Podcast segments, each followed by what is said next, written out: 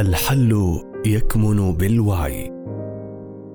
إنتاج منصة عصر السلام لنشر الوعي الذاتي وعلوم التنمية البشرية.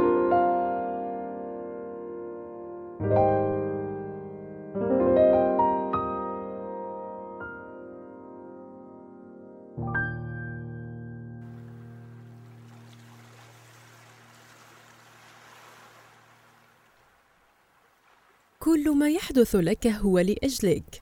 للكاتبة حنين الهطلاني.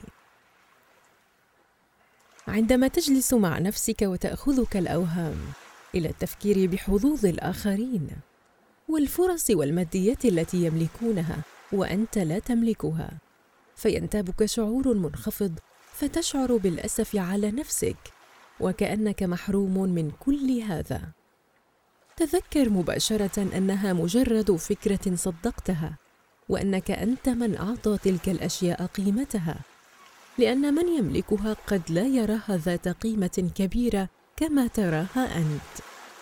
لذلك عد لذاتك وتذكر أن ما أنت فيه هو خيار روحك لترتقي وتعلو أكثر وأكثر وتنفصل عن تعلقاتك وما يجعلك تنخفض.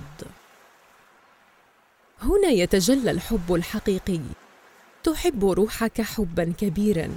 لدرجة تحب كل ما يحدث لك في حياتك. لأنك تعلم أنه قد حدث ليجعل منك انسانا سعيدا ومتصلا ومبتهجا. لتكون مصدرا بذاتك للحب أو البهجة أو الوعي.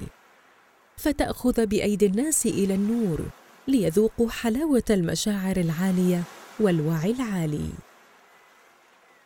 شيء سيء يحدث في اللحظة. تعامل مع كل لحظة وكأنها صديقتك وأفضل لحظة ممكن أن تحدث لك.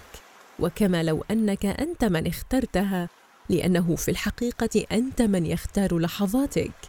لكن ذاتك المزيفة ترى الدنيا من وجهة نظر قاصرة. فتشعر بأن اللحظة التي يحدث بها أمر سيء بأنها حظ عاثر.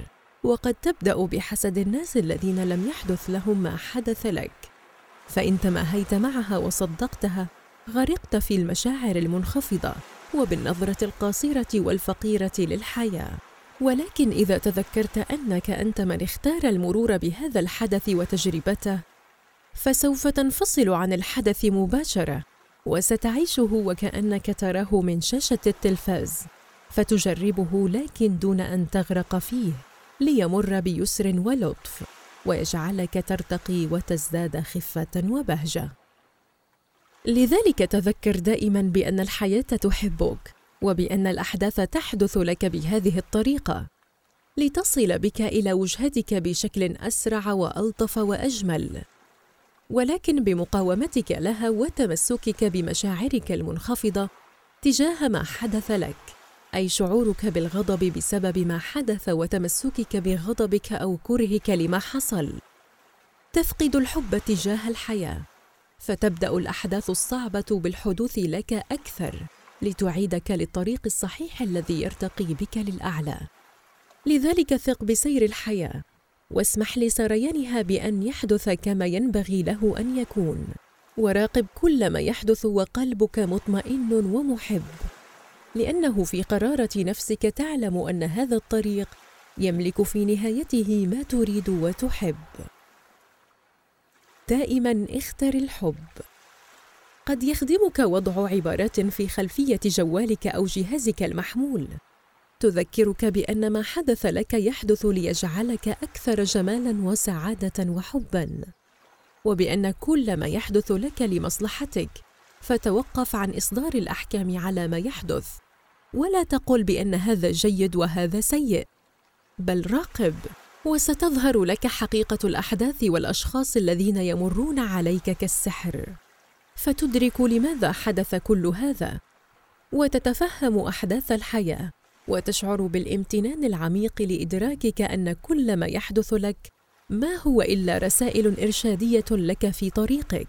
وستتيقن بأن كل شيء في هذه الحياة يحدث لك ليجعلك سعيدا جدا وليجعل أهدافك تتحقق بأيسر الطرق.